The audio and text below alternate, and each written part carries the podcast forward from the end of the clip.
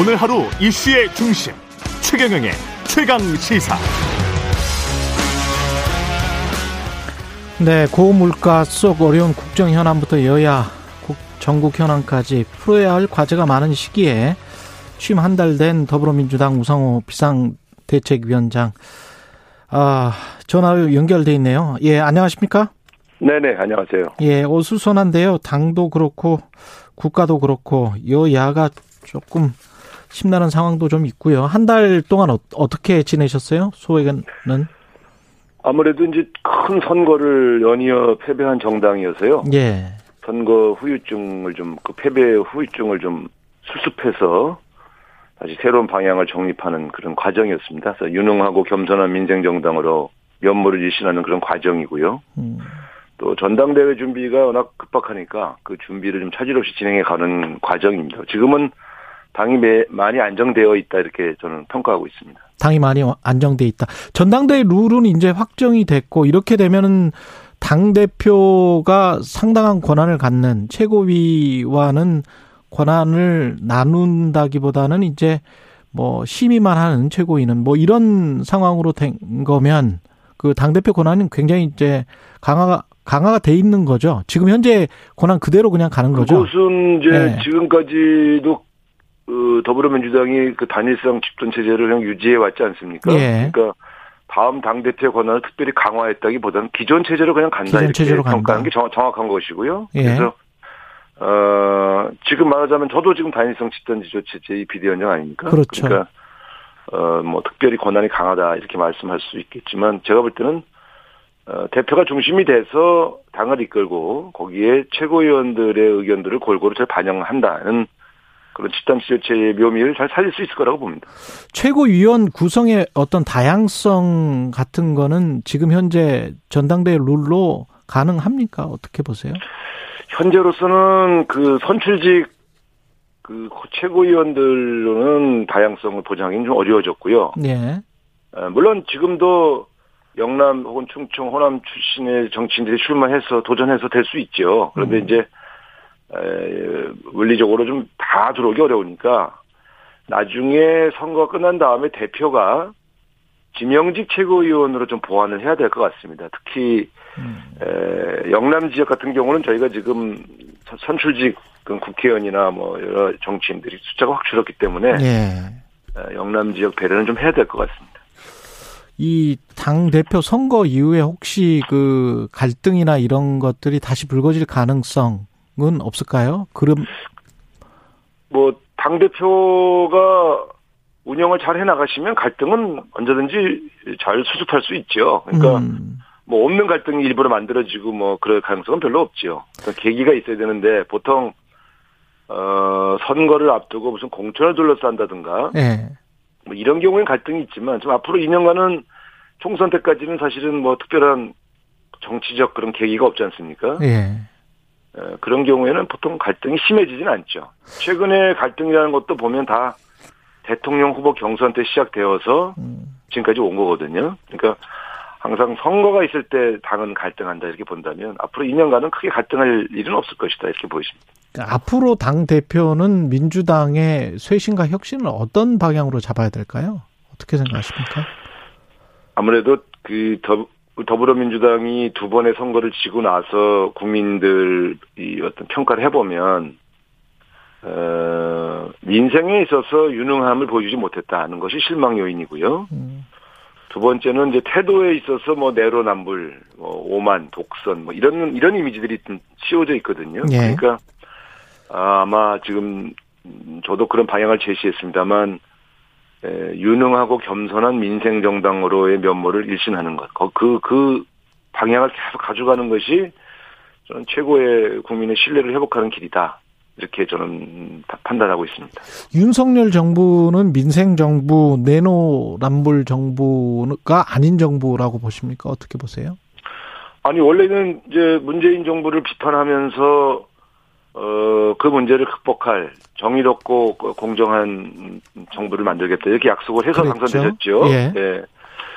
근데 막상 뚜껑을 열어보니까 어, 지금 고물가, 고환율, 이, 이 고금리 3고의 민생 아, 아주 어려움이 생겼는데 이 문제를 대처하는 데 있어서 별로 유능해 보이지 않고요. 또 긴장감도 별로 없어 보이죠. 예. 또 인사에 있어서 여러 가지 지금 난맥상을 보고 있지 않습니까? 음. 그러니까 어, 어, 내로남불 욕하더니 더하네. 이제 이런 국민 여론이 생기면서 좀 지지율이 급전직하로 추락하고 있는 거 아니겠어요? 예. 그래서 제가 사실 대선 때도 걱정했던 것이 이분이 정치를 한 번도 안 해보시고 검찰총장 출신에서 바로 대통령이 되셨는데 음. 아, 아마추어리즘을 매우 제가 우려했단 말이에요. 아, 예. 좀 그게 좀 계속 드러나고 있는 것 같습니다. 그러니까 위기가 오는 것은 뭐 언제든지 올 수 있는데 대처 능력에서 확실히 아마추어리즘이다 이런 느낌이 에, 음. 강하게 듭니다. 방금 이제 성일정 정책위 의장은 국민의힘 그 네. 대통령이 최선을 다하고 있다 주말에도 쉬지 않고 열심히 일하고 있다. 네. 뭐 이렇게 평가를 하더라고요. 물론 이제 지지율 하락에 관해서는 걱정을 했지만 어떻게 에, 보십니까 이런 발언들은? 그러니까 이제 열심히 일하는 것도 중요하지만 예. 에, 어떻게 수습해야 되는지 어떻게 대처해야 되는지를 잘 모르시는 것 같아요. 그러니까 음. 당장 그 외교 활동 과정에서 민간인을 1호기에 태운 거 이런 거는 사실은 빨리 사과하고 넘어갈 문제인데 음. 어, 어떤 잘못이 있었을 때 진짜 자꾸 이렇게 변호하고 강변하려고 하는 태도 이런 것도 좀 문제고요. 예. 어, 경제 민생을 다룰 때에 경제부처 총리에게 일임하는 것도 방법이지만 빠르게 대통령이 긴급 장관회의를 해서 어, 부처 간의 칸막이를 빨리 지워서 총력 대처하도록 만든다든가 이런 것들이 다 위기 대처 능력인데 음. 여기서 저는 아무래도 어, 경험이 많지 않은 대통령의 한계를 노정시켰다. 저는 이렇게 보는 편입니다. 네. 메시지 관리라는 측면에서도 이제 도스텝 그 기자회견을 하면서 거친 언사들이 좀 있었다라는 지적이 있는데 근데 네. 이제 그 기자들이 뭐한 11명 정도 코로나에 걸렸다고 해서 이제 잠정 중단을 했단 말이죠. 민주당에서는 네네. 이게 아그 코로나를 핑계로 중단을 해서 앞으로는 좀 안 할 가능성이 있다 이렇게 보십니까?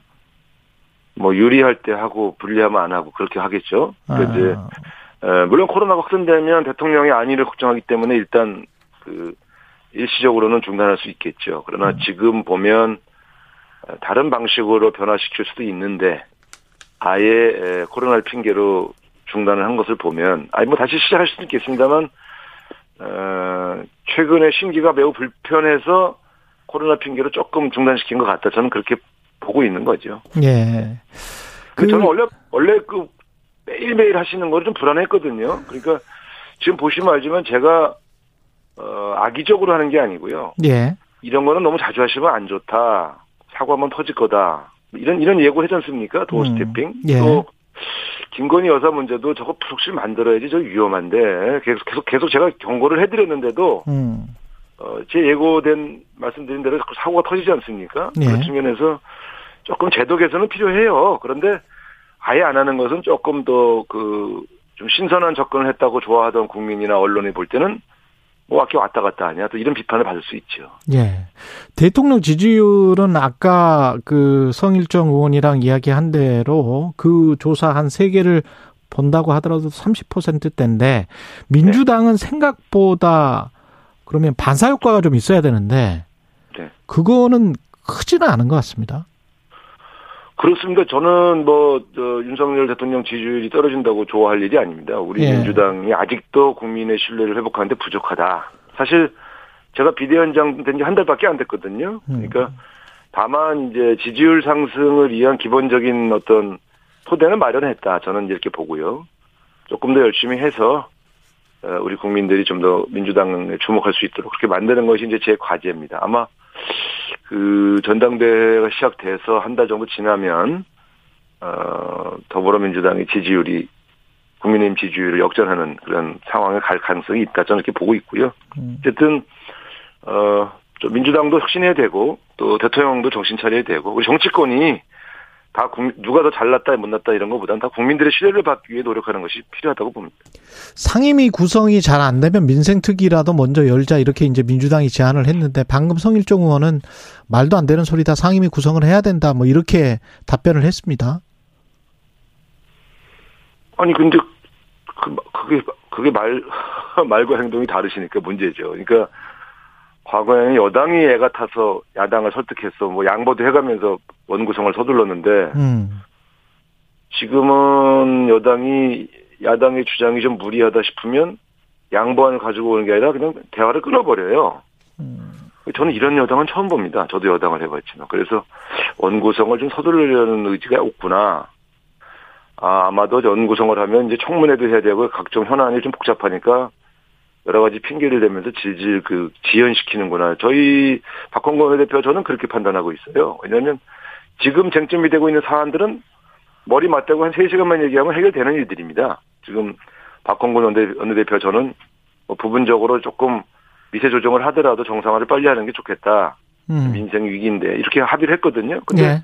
협상 갔다 오면 박홍근 대표가 좀 어이없어 해요. 어. 그런 걸 보면 좀 조금 그 저 국민의힘 내부 사정 때문인지 아니면 다른 무슨 음, 의도 때문인지 몰라도 그렇게 서두르는 느낌은 안 듭니다. 여당이. 그래요. 그 국민의힘의 주장은 사개특위랄지 뭐 이런 것들만 어 국민의힘 이야기를 받아들이면 5대 5의 위원장은 국민의힘 뭐 이걸 하면 뭐 당장 상임위 구성이나 이런 것들은 할 수 있는 것 아니냐. 그리고 특히 이제 연계시키지 말아라. 사개특위와 지난번에 권성동 원내대표는 그 이야기를 하더라고요. 그냥 원구성은 원구성대로 하고 사개특위는 나중에 차차 또 이야기를 해보자 뭐 이런 입장인 것 같던데요. 사개특위 문제도 상당히 여야 입장이 좁혀져 있는 걸로 알고 있거든요. 예.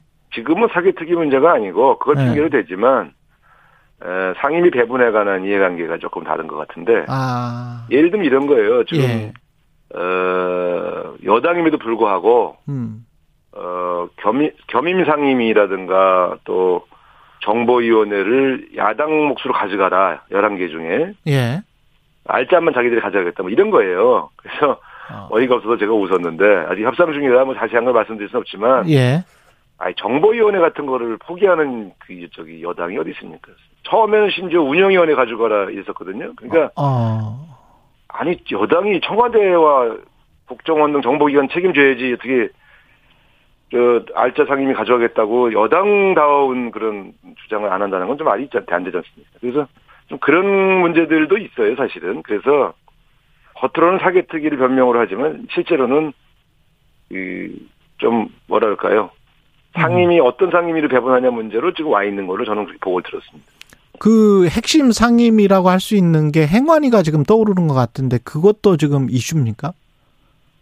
어쨌든 뭐 중요한 상임위는 다 본인들이 가져가겠다고 아마 주장하는 모양이에요. 그래서 행안위도 여당이 뭐 등등 가져가겠다. 뭐 등등 다 예, 예. 음. 그러니까 행안위는 민주당 입장에서는 왜 중요한가요? 원래는 그렇게 중요하지 않았는데 예. 경찰 장악 음모가 있으니까 아, 이게 그거 도와드려야 되니까 이게 사실 민주주의 후퇴와 관련된 문제거든요. 음. 옛날 치안본부 시스템으로 가자고 그러는데 어떻게 저희가 용납하겠어요? 과거에 경찰국. 그 치안본부에 의해서 다 감옥 갔던 사람들인데 예. 음. 아니 그 30년 만에 다시 치안본부 체제로 돌린다는 발상을 저는 어떻게 하는지 잘 모르겠어요. 어쨌든 그런 여러 현안들이 있죠 상임위마다. 네. 예. 원만하게 잘 합의되기를 바랍니다. 그 검찰의 사정 정국과 관련해서는 특히 그 뭐 국정원 전직원장 고발 사건도 이제 검찰이 맡게 되지 않았습니까? 네네. 민주당 내에서는 우리의 목소리는 없습니까? 아니, 그러니까 뭐, 이, 이게 단순히 국정원장, 일단 이런 거 아닙니까? 국정원장 그만둔 지 며칠 안 됐는데, 음. 국정원 직원들이 전직 국정원장을 고발한다?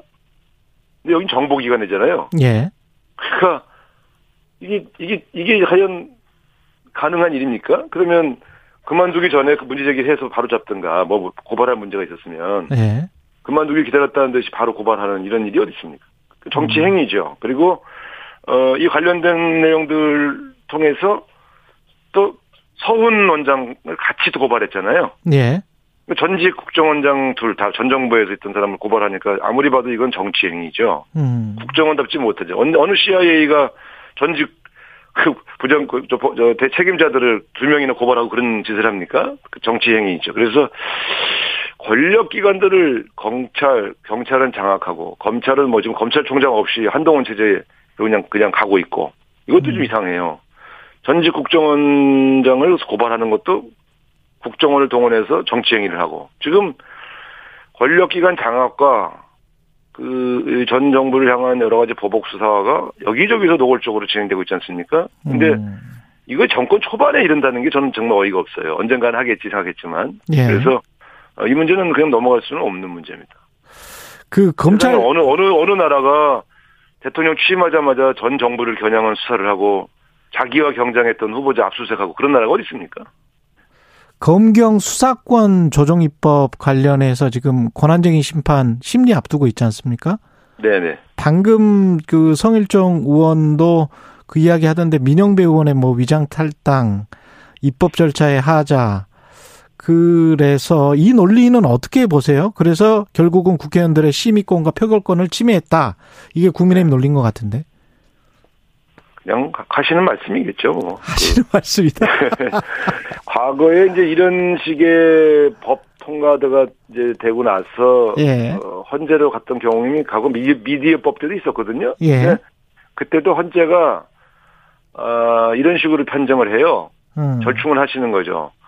권한 침해는 있었다고 볼 수 있으나 그 법 처리는 국회법에 따른 절차를 다 거쳤다고 본다. 그래서 이제 유효하다고 유효하게 유효하다. 판정을 내리거든요. 예. 이제 과정상에 좀 무리가 좀 있었지만 유효하다 이렇게 판정을 내려서 음. 보통 입법부에서 있었던 일은 입법부의 자율성을 최대한 인정해 주, 는 것이 과거 과거 관행이었죠. 그러니까 음. 이번에도 뭐 권한 침해 당했다고 막 그러시지만 에, 제가 볼 때는 비슷한 방식으로 어, 결정될 가능성이 높다 이렇게 보- 봅니다. 어쨌든 재판은 재판관들이 하시는 거라 우리가 이래라 저래라 할 수는 없고요. 음. 과거의 그 사례를 말씀드린 것이죠. 민영배 의원 복 당은 조만간에 어, 어떻게 결정이 나나요?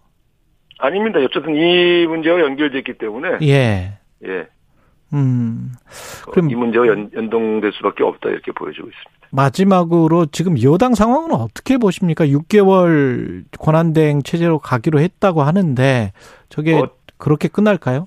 아주 엉망된 거죠. 세상에 대통령 이겨, 이기고 지방선거를 이겼는데 끝나자마자 바로 어, 대표를 날, 날리는 그런 정당이 어디 있습니까? 그래서 물론 뭐 그 어떤 사건에 어- 어느 정도 관여되어 있는지 그 본질적인 사안을 저희가 알 수는 없지만 음.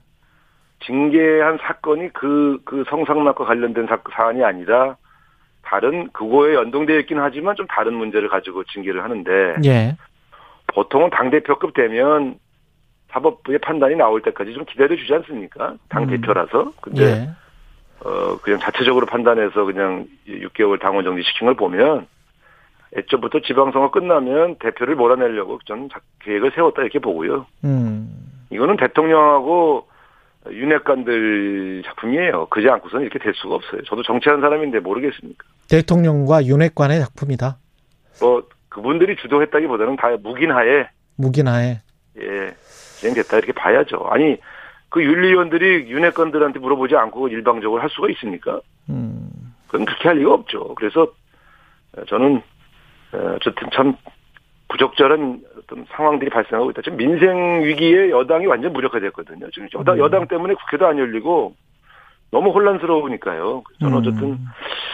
사실 참 과거에도 여러 번 느꼈지만 국민의힘이란 정당 참 희한하다 이런 생각합니다. 예. 여기까지 듣겠습니다. 더불어민주당 우상호 비상대책위원장이었습니다. 고맙습니다. 네, 감사합니다.